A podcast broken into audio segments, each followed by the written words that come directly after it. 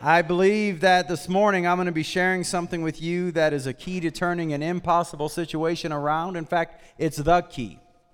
So, everyone say, the key. I'm giving you the key. When nothing else works, this will work each and every time. And I want to start out by asking you, how does your problem compare to your God? Let me ask it another way. How does your God compare to your problem? It's a matter of perspective and focus. Because listen, we can't have mountain moving faith if we don't have a mountain moving God. Come on now. Your, your, your, your God has got to be more capable than your enemy is. And so today I want to talk to you about an awesome God. An awesome God. And we're going to go to the book of Job. And. Uh, but I need to tell you as we get started too many people are afraid of the book of Job because they see it as a book of trials and tribulations, and it's kind of like a debt collector. If you don't answer, they didn't call. and so if you don't read it, you'll have no problems at all. And, uh, but you know, James said that you ought to consider the endurance or the patience of Job and how God is merciful. Job is not, the, is not a book of tragedy, it's a book of redemption. And you got to consider the end of Job in order to appreciate Job. And, in, the way I liken it is this Imagine there's a football game going on, and it's your favorite team against your least favorite team. And the team that you don't like is whooping the snot out of the team you do like. I mean, first quarter, it's bad. Your team can't get nothing on the scoreboard. The other team is just racking up points. Same at the second quarter. Going to halftime, and it's bleak and it's dark, and even the coach goes, Guys, I we'll have next week. Third quarter, it's more of the same, right? Up to now, it's a tragedy, it's a horror story. But something happens in the fourth quarter. And in the fourth quarter, your team turns everything around. And when the final buzzer sounds, your team wins. Now, let me ask you is that a good game or a bad game? That's a good game. Why? Because it doesn't, the first three quarters are forgotten. All you know is we won. And so that's the way we need to look at the book of Job look at the end of the book, and it's an amazing book. And I got to tell you that I want to I want to kind of lay a foundation because I need you to understand that I don't come at Job your atypical word of faith preacher way. I just don't. Uh, I don't come at many things the normal way. Bishop Miller, who is my spiritual father, told me one time, he said, Son, you're just wired different.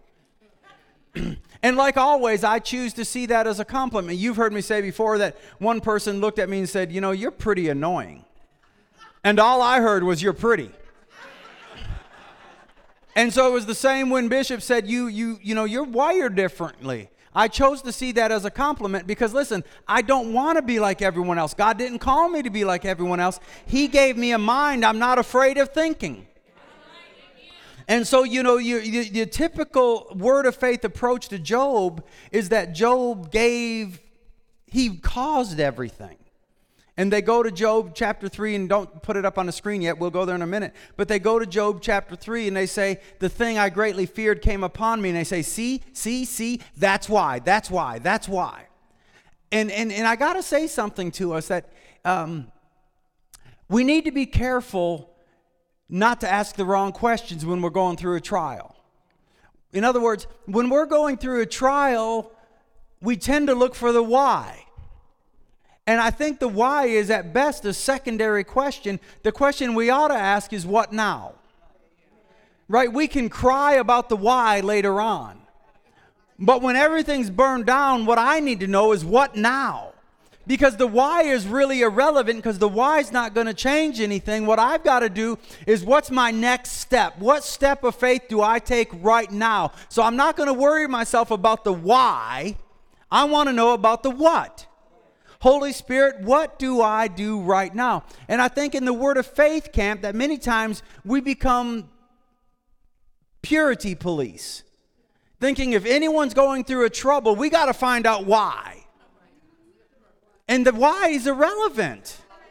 And can I share? Sometimes in life, how many of you realize life ain't fair? And sometimes bad things happen to good people, and there really could be no cause that you're aware of. And if a million years from now, when you're in heaven, you remember what you went through, you want to ask God, go for it. But I think the most important thing is when you are going through something that's unbearable and you want God to make it pleasurable, the question we need to ask is, what now? Amen? So I, I don't I don't approach Job the way some do. Put up on the screen, if you would, Romans chapter 14, verse 23, just the latter part of the verse. It says, Whatever is not from faith is sin, right? now, one of the things you've got to do when you're reading the book of Job, you got to understand Job, he didn't have the favor of reading the New Testament. In fact, Job didn't even read the book of Job. And Job was, most scholars say he was a contemporary of either Abraham or Isaac. So that means he was part of the patriarch, patriarch age. Moses wasn't even born yet. So Job didn't even have the Ten Commandments and the story of the Exodus. He knew nothing about manna. So we got to be careful that we don't judge Job by what we know when he lived before what we know was written. You understand what I'm saying? So we know that fear is not of faith. Keep this in mind because what I want to do is I want to dismantle the why that most of us have heard that Job caused all this. So we know that fear is not of faith, and whatever is not of faith is sin. Yet if you look at Job chapter 3 verse 25, and this is this is what the faith preachers will quote, for what I fear comes upon me, and what I dread encounters me. I want to explain to you why he would have made this statement and let you know it was not what opened the door. Okay? Go with me to Job chapter 1, verse 5. Because there's another thing, the word of faith preachers, and I am one. I'm not criticizing. I, I got my, I was ordained from Tulsa, Jerusalem. I, I, I, the epicenter of faith is where I got my training. So I'm not criticizing. I'm just saying that sometimes we got to be careful we don't try to change the narrative of a biblical story to fit our doctrine. Sometimes we just need to let the Bible say what the Bible says and deal with it. Right? Because God watches over His word, not our interpretation of it to perform it. so, this is what it says in Job chapter 1, verse 5. Listen to this. When the days of feasting had completed their cycle, Job would send word to them and consecrate them, getting up early in the morning and offering burnt offerings according to the number. He's talking about his children. For Job said, Perhaps my sons have sinned and cursed God in their hearts. Job did so continually. Now, here's what I've heard some faith preachers say see, that's a sign of fear. And my question is since when did praying for your children become a sign of fear? Right? I mean, how many of you have children? Raise your hand if you have children. You ever pray for them? That's kind of the parental thing to do. My wife prays for me every day. It's not because she's afraid I'm out cursing God. She's just praying for me and she prays for you. So I refuse to believe that prayer is a sign of weakness or fear. Okay? So I'm just trying to dismantle that. I don't get it. Now go to Job chapter 1, verse 22, because this is what the Bible actually says about Job. Job chapter 1, verse 22. Despite all of this, all the things that have happened, Job did not sin. Is fear not sin? Yes, because whatever is not of faith is sin.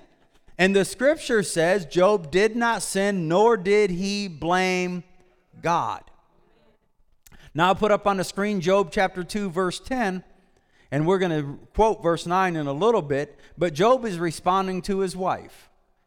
And well, like I said, we'll quote it again in a little bit, but you remember what Job's wife came up and said, Are you still holding on to your integrity? Integrity is a massive word in the book of Job because listen, this is what integ- integrity is an engineering term. And it literally means to hold fast, to keep it together. If something loses its integrity, it means it's falling apart. If you're on a boat and the hull loses its integrity, you're sinking. If you're in an airplane and the wing loses its integrity, you're coming down, right? So, what God is saying, what the scripture is saying of Job, all these things going on, he did not fall apart. He didn't lose his integrity. And this is what the enemy was after was his integrity. And what the enemy was after, this is what he said. Job only likes you because you're good to him. Touch his stuff and he'll curse you to your face. And Job's wife comes along and says, Why don't you just let go of your integrity, curse God, and then die? That's what she says. Okay? And this is what Job responded to her. He said, you are speaking as one of the foolish women speaks. Shall we actually accept good from God, but not accept adversity? Despite all of this, Job did not with his lips. So, twice, the Bible says Job did not sin. So, Pastor, what are you doing? What I'm trying to tell you is sometimes things happen, and it's not a matter of why. I remember the disciples of Christ one time, they came across the blind man and they said, Is this because of his sin or his parents? Looking for blame.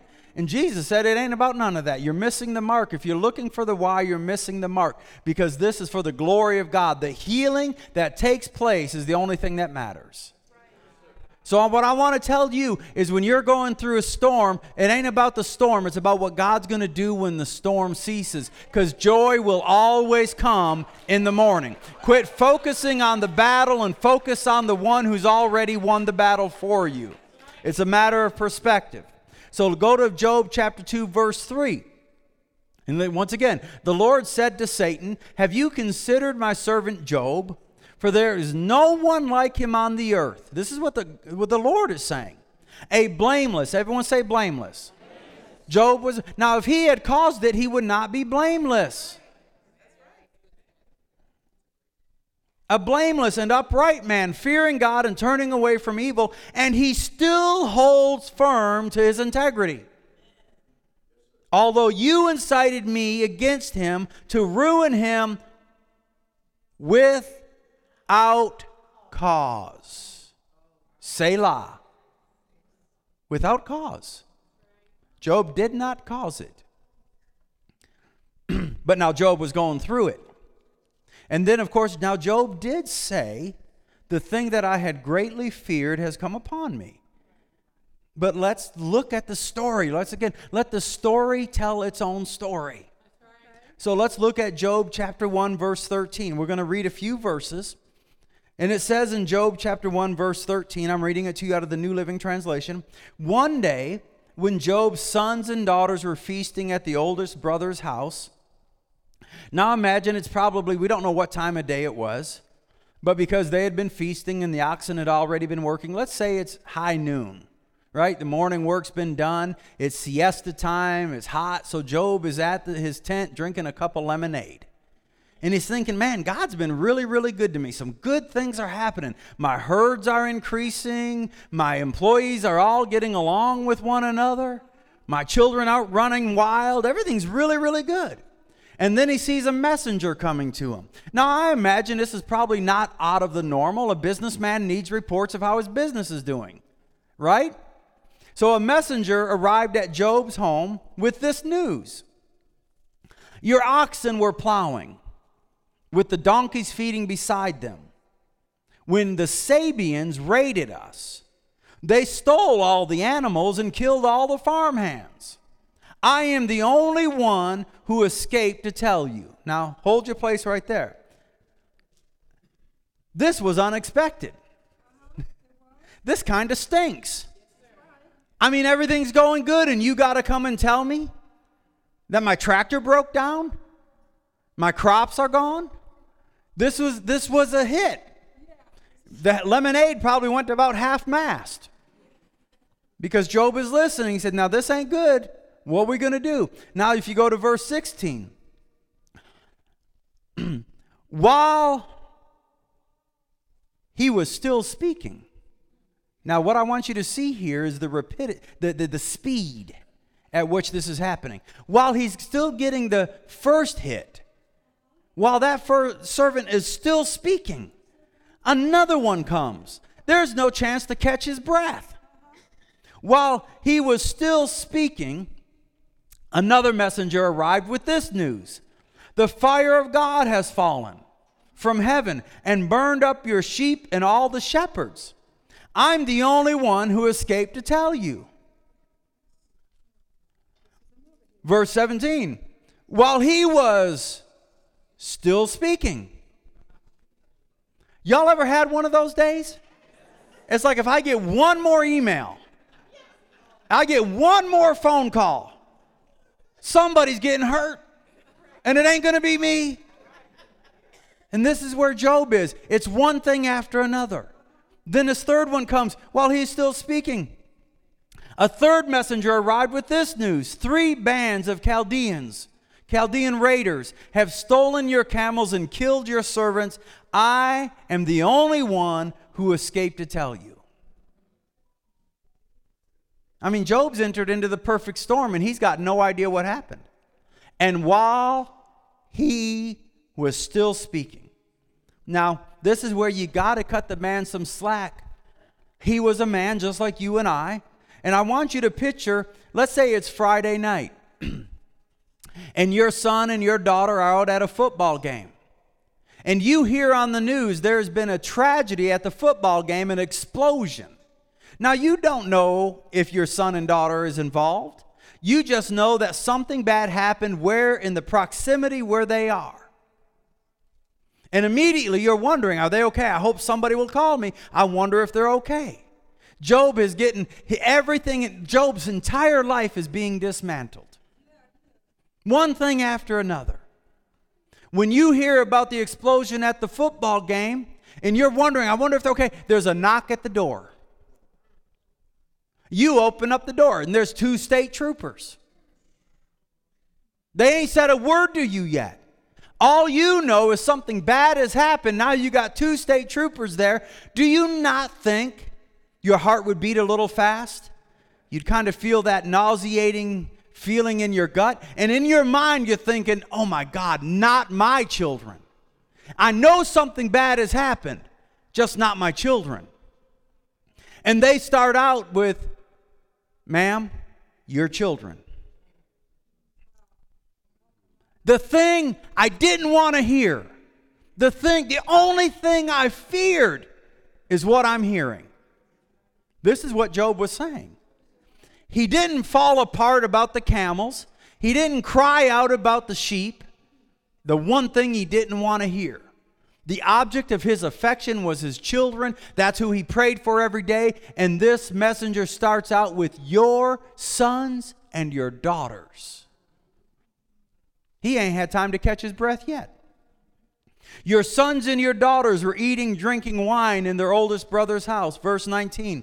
And behold, a great wind came from across. Whoops, where'd page three go? The wilderness. Yeah, it's on the screen. And struck the four corners of the house. And it fell on the young people, and they died. I alone have escaped to tell you. His whole world had collapsed. His wealth was gone, his joy was gone, his identity was gone, his heirs were gone. In one fell swoop, everything was gone. And then his wife comes. And this was where we go to verse 9, Job chapter 2, verse 9. His wife said to him, Do you still hold firm your integrity? You still think your God is good? You still think your God is in control? You still think God loves you? Why don't you just give it all up, curse God, and then crawl away somewhere and die? And just when it couldn't get any worse, Job's three friends show up. And I got to tell you something about Job's three friends. I've heard preachers quote Job's three friends. They, they'll include it in a sermon and build a doctrine out of it. And yet, God Himself said that what Eliphaz and his two friends said of me ain't true. So here's what I'm going to tell you. When have you listen, when you're going through a tragedy, be very careful who you listen to. And have you ever noticed that when you're in pain, everyone else is an expert? Oh, wow! Am I the only one? When you're the one in pain, everyone else knows exactly. It doesn't matter how messed up their life is, they know exactly what you're supposed to do. And I'm telling you, when you go through a battle and you've either just come out of one, you're in one, or you're about to go into one, when you're in a battle, you need to be careful who you listen to because just because somebody can form words don't mean they need to be heard.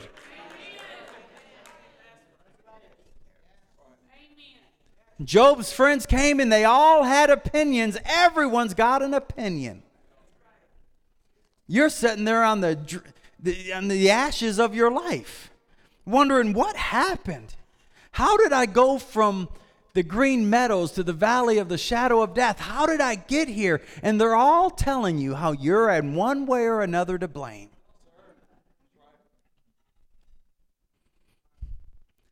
There's two really good Greek words that I like employing in times like this. Now, you got to be astute to know these Greek words. You got to study deep because they're hidden deep in the Greek lexicon. It's shut up. shut up. You're not the voice I need to be hearing right now. And I'm, I'm, I'm trying to shed some wisdom. Listen, if you're going through financial difficulty, your broke buddy ain't the one you want to listen to. I mean, if you ain't got no money, don't tell me how I should be spending mine. And I love it when someone who ain't never been married tries to come and give you marital advice. That would be like me and Deborah, who have no children, trying to tell one of you who got three or four how to do it. Qualify the voices in your life. Please don't listen to everybody because things were already bad enough. And then when Job's friends showed up, they drove him from bad to worse. They drove Job into such despair that he actually prayed that somehow somebody could get in a time machine, go back to the day he was born, and erase the whole day. Eliminate that date from the calendar. Job really did believe it had been best if he had never been born. Hmm. I wrote this down. Job's struggle was real. His heart ached, and his darkness was unbearable. He complained that life was not fair. Now, I want you to understand something about complaining. Remember last week I told you, and don't take this as a license. You know, at that church, they let us cuss. I like real life church because I can cuss all I want. No, that's not what I'm saying. But it would be better for you to cuss than complain. The Bible prohibits complaining more than it does cussing. And this is why, listen to this complaining is a form of self righteousness. Because you're saying you deserve better than that. And God's unfair to you that you're having to go through what you're going through. Complaining is a form of self righteousness. And this is where Job had gotten to. Job was wagging his finger at God after all that he'd went through and he listened to everything his friends had to say and I don't want to uh, read the book of Job and see what they said. No wonder Job went crazy. Job's wagging his finger. And then in the 38th chapter of Job, God shows up. and we're still talking about an awesome God. What I'm trying to tell you is there are some things in life that they don't go away by discussion and dialogue. There, there's some things in life that what you need is revelation. You don't need an opinion from your friend. You don't need to YouTube it or Google it. You need a revelation. Because listen to me when I tell you this when your revelation becomes bigger than your environment, then the enemy loses his ability of containment. When, when your revelation of who God is is bigger than the environment in which you abide, then the enemy can't keep you down for long. What you and I need to know is that our God is an awesome God. There used to be a song that we would sing, I hope that we have not too quickly forgotten that our God, it's our God. It's not about me, it's not about you, it's about our God. Our God is an awesome God. So God shows up in Job 38, and I want to read to you verses 1 through 4. Then the Lord answered Job. Now, as I'm reading, this is something so amazing about God. God never even alludes to Job's struggle. Hello. Job, he, God, God never comes in and says, Job, I understand. You're having a bad day. You remember when the story of the prodigal son, when the father went out to meet him? There's something about God that we have misunderstood. In the story of the prodigal son, the father runs out to meet him, and the son has this whole thing rehearsed how he's going to recite his sins. He's going to tell the father how unworthy he is, thinking the father needs to hear that, and the father pays no attention. He kisses him through the pig funk. He doesn't, and the father never says, Son, I know you've blown it. I knew what you did. God, he, the father never even mentions the sin. And now here, God comes to Job and he never talks to Job about Job's problems. He never mentions the camels. He never mentions the donkeys. He never mentions the servants. He doesn't even say anything about his children. God is about to take Job on a journey, and it's a journey each and every one of us need to go on. He's about to bring Job on a journey of awesomeness. He's about to say, Job, I want you to put your big boy pants on. You've been talking a lot. You've been talking about things you don't understand. I'm going to ask you some questions, and you're going to answer me. So pull them up. Because I want you to see me for who I am, not who they said I was, but who I am. Because here's what I want to tell you your answer is in His awesomeness. When you understand who your God really is, your problems are meaningless. So that's how I. St- is this okay? I, I, how does your problem match up against your God? Everyone say, My God, ain't no puny God. He's an awesome God. So Job, God says to Job in verse 4, Where were you when I laid the foundation of the earth? Tell me if you know so much. Then I'm just gonna I'm just pulling out just pulling some things out of Job. I want to read these verses to you though. But I mean for three chapters, God is saying, look at I do that. You can't do that. I know this. You don't know that. What he's saying to Job is, I'm God. And you ain't. So, Job 38, verse 12, he continues on this journey of awesomeness. Have you ever commanded the morning to appear? Hmm? And caused the dawn to rise in the east? Have you made daylight spread to the ends of the earth to bring an end to the night's wickedness? Are you like me, Job? You said you know more than me. You were complaining about how unfair I am. Let's go to verse 16. Have you explored the springs from which the seas come? Everyone say this with me My God, My God. is an awesome God. Have you explored their depths? Verse 17. Do you know where the gates of death are located? Have you seen the gates of utter gloom? Do you realize, verse 18, the extent of the earth? Tell me about it if you know. Verse 19, where does the light come from? And where does darkness go? Verse 20 Can you take each to its home? Do you even know how to get there? My God is an awesome God. And this, I love, I mean, I just, I love how God is doing this. He's, because Job's gone through all of the stuff, he's heard all the opinions, and, you know, Job didn't cause this, and he's clueless as to how to get out of it. He doesn't know. Listen, have you ever been in the mall and you don't know where you are? so you don't know how to get where you want to go. And if you don't find that map that has that little dot that says you are here, you're like, I don't know where to go, man. This is four floors of confusion. Sometimes when you don't know how you got there, you can't get yourself out. You need to know your God is God, that He's an awesome God. Our R.W. Schambach used to say, You have no problems. All you need is faith in God. So the story continues. Verse 31 of chapter 38. Can you direct the movement of the stars, binding the clusters of the Pleiades or loosening the cords of Orion? Can you direct the constellations through the seasons or guide the bear with her cubs across the heavens? Do you know the laws of the universe? Can you use them to regulate the earth?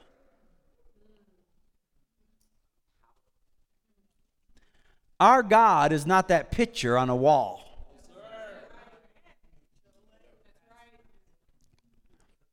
Verse 34, same chapter. Can you shout to the clouds and make it rain?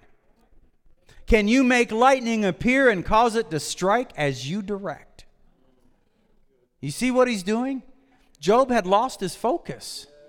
He was focused on his pain and on his loss. And God was coming. And God will do the same thing to us if we let Him. He'll change our focus.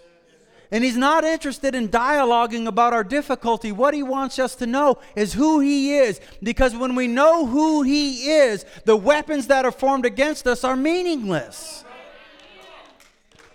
Years ago, there was a preacher who had stumbled upon, upon love and grace, and he began to preach it until his denomination got irritated with him. And so they called him before a religious tribunal.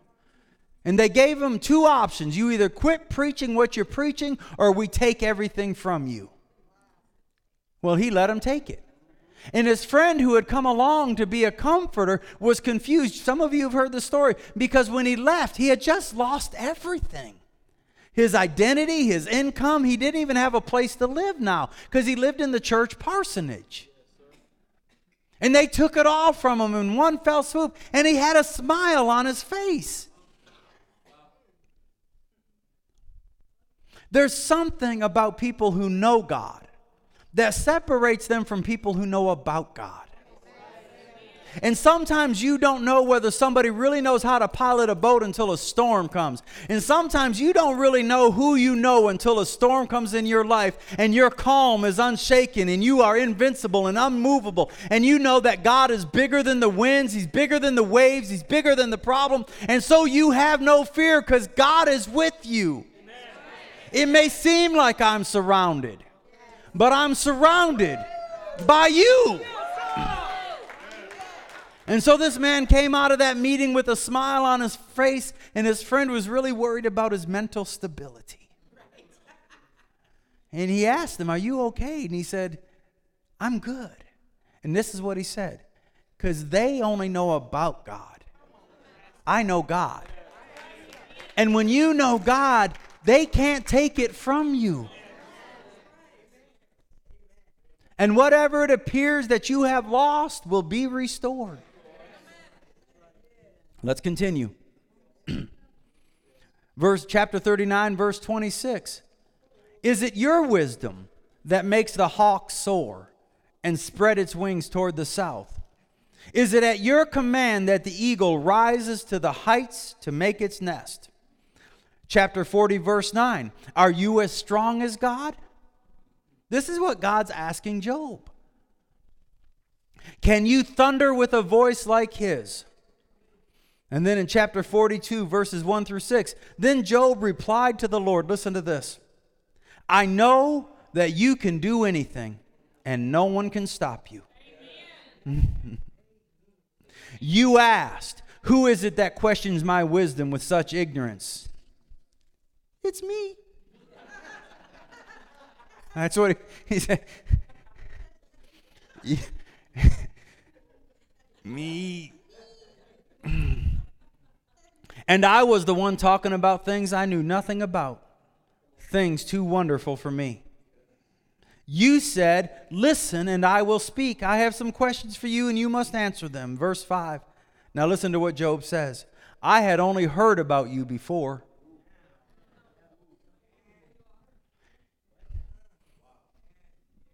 I'd only heard about you. Not everything I heard was true, but I'd only heard about you.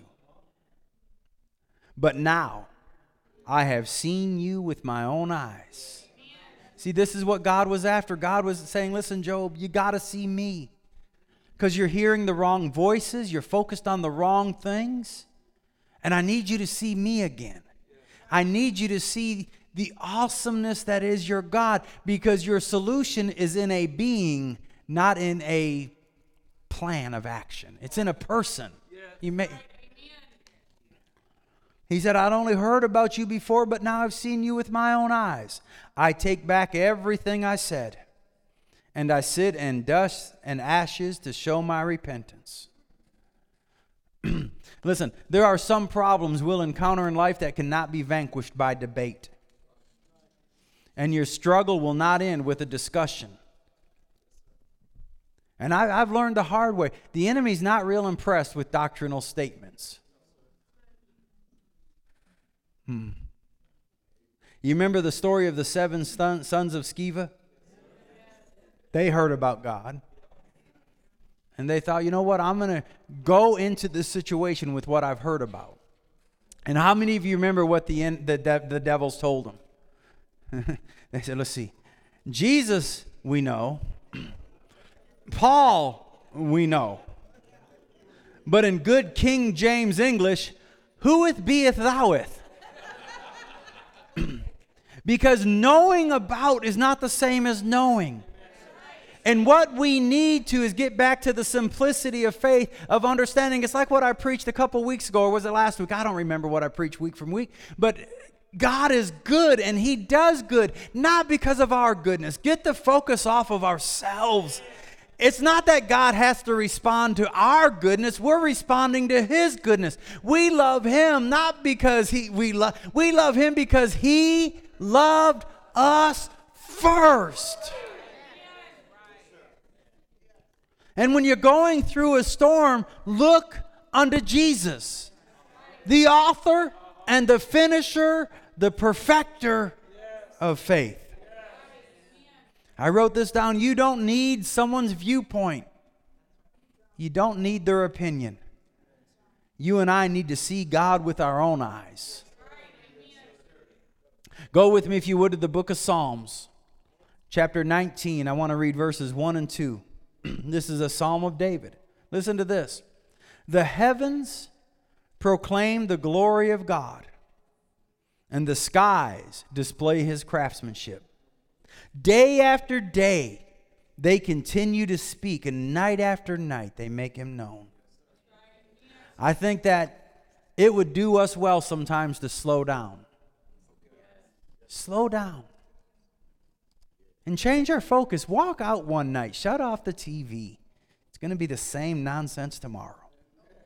Shut off the TV, walk outside under the stars, and look up at them. And remember, it's your God that hangs them in place. It's your God that names them.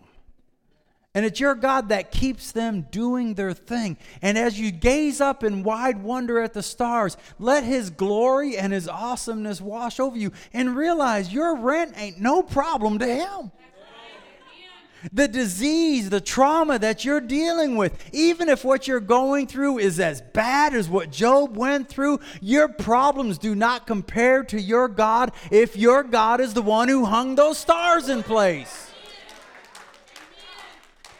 And if you ever get a chance to go down to the ocean, stand there where the waves break upon the sand and realize that vast body of water, God tells it what to do. Do you know there's not, there's not a seawall made by man that won't eventually fail? Man cannot hold back the seas. God can. God said, I'm the one who tells the sea this far and no further, and it obeys. So when you're standing there at the beach, don't be impressed by your body.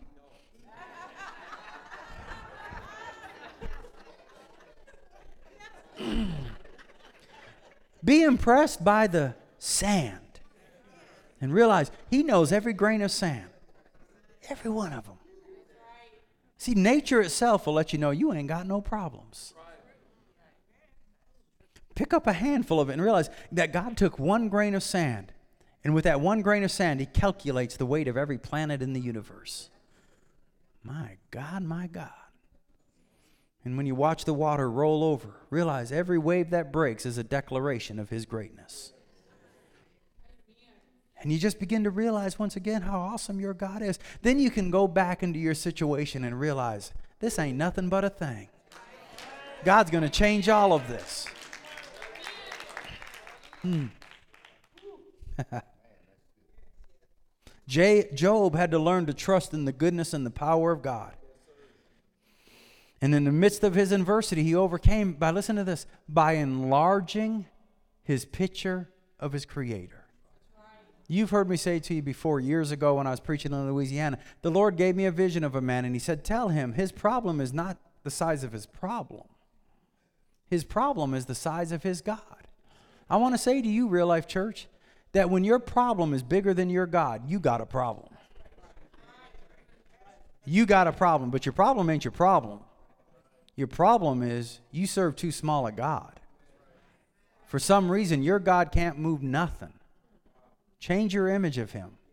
He's the Almighty. He's El Shaddai. He's the Lord. He's Adonai. He's the creator of all that exists. He is not impotent. He is not weak. There's no searching out his understanding. He far eclipses you. He's greater than you. He's stronger than you. He's smarter than you. He ain't confused by what confuses you. He's the beginning. He's the end. He's the Alpha. He's the Omega. He's everything in between. He's God. Our God is an awesome God. Angels bow down before him. Heaven and earth adore him. Our God is an awesome God. He's omniscient, he's omnipotent, and he's good. Hmm. There are times when his ways are incomprehensible. Don't understand. But we don't got to understand. We just got to believe. What do we believe? We believe He's the rewarder of those who diligently seek Him. And so, in good times, we seek Him. And in days of adversity, we seek Him. In good days, we praise Him. And this is all Job was saying. In days of adversity, we praise Him. We don't change when the seasons change. We stay the same because we serve an awesome God. And I want to encourage you. I got one more verse, but I got to encourage you. Go to the book of Job. And remember this when this all started, he's the wealthiest man in the land. And he was a good man, he was an upright man. And when it ended, he had twice what he started with. Twice.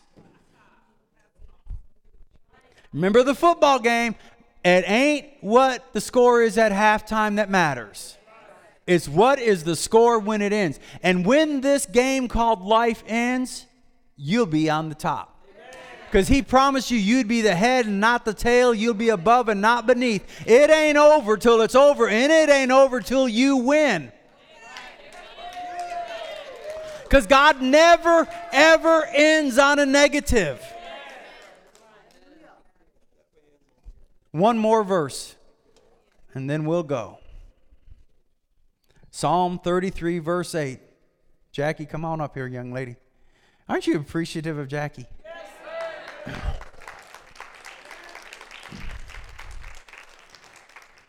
Even though every time she says something, it involves more work on my side. I love her creativity, and I'm grateful. Psalm 33, verse 8 says this Let all the earth fear the Lord, let all the inhabitants of the world stand in awe of him. Stand, stand in awe. I have no idea. Go ahead and give the Lord a hand clap.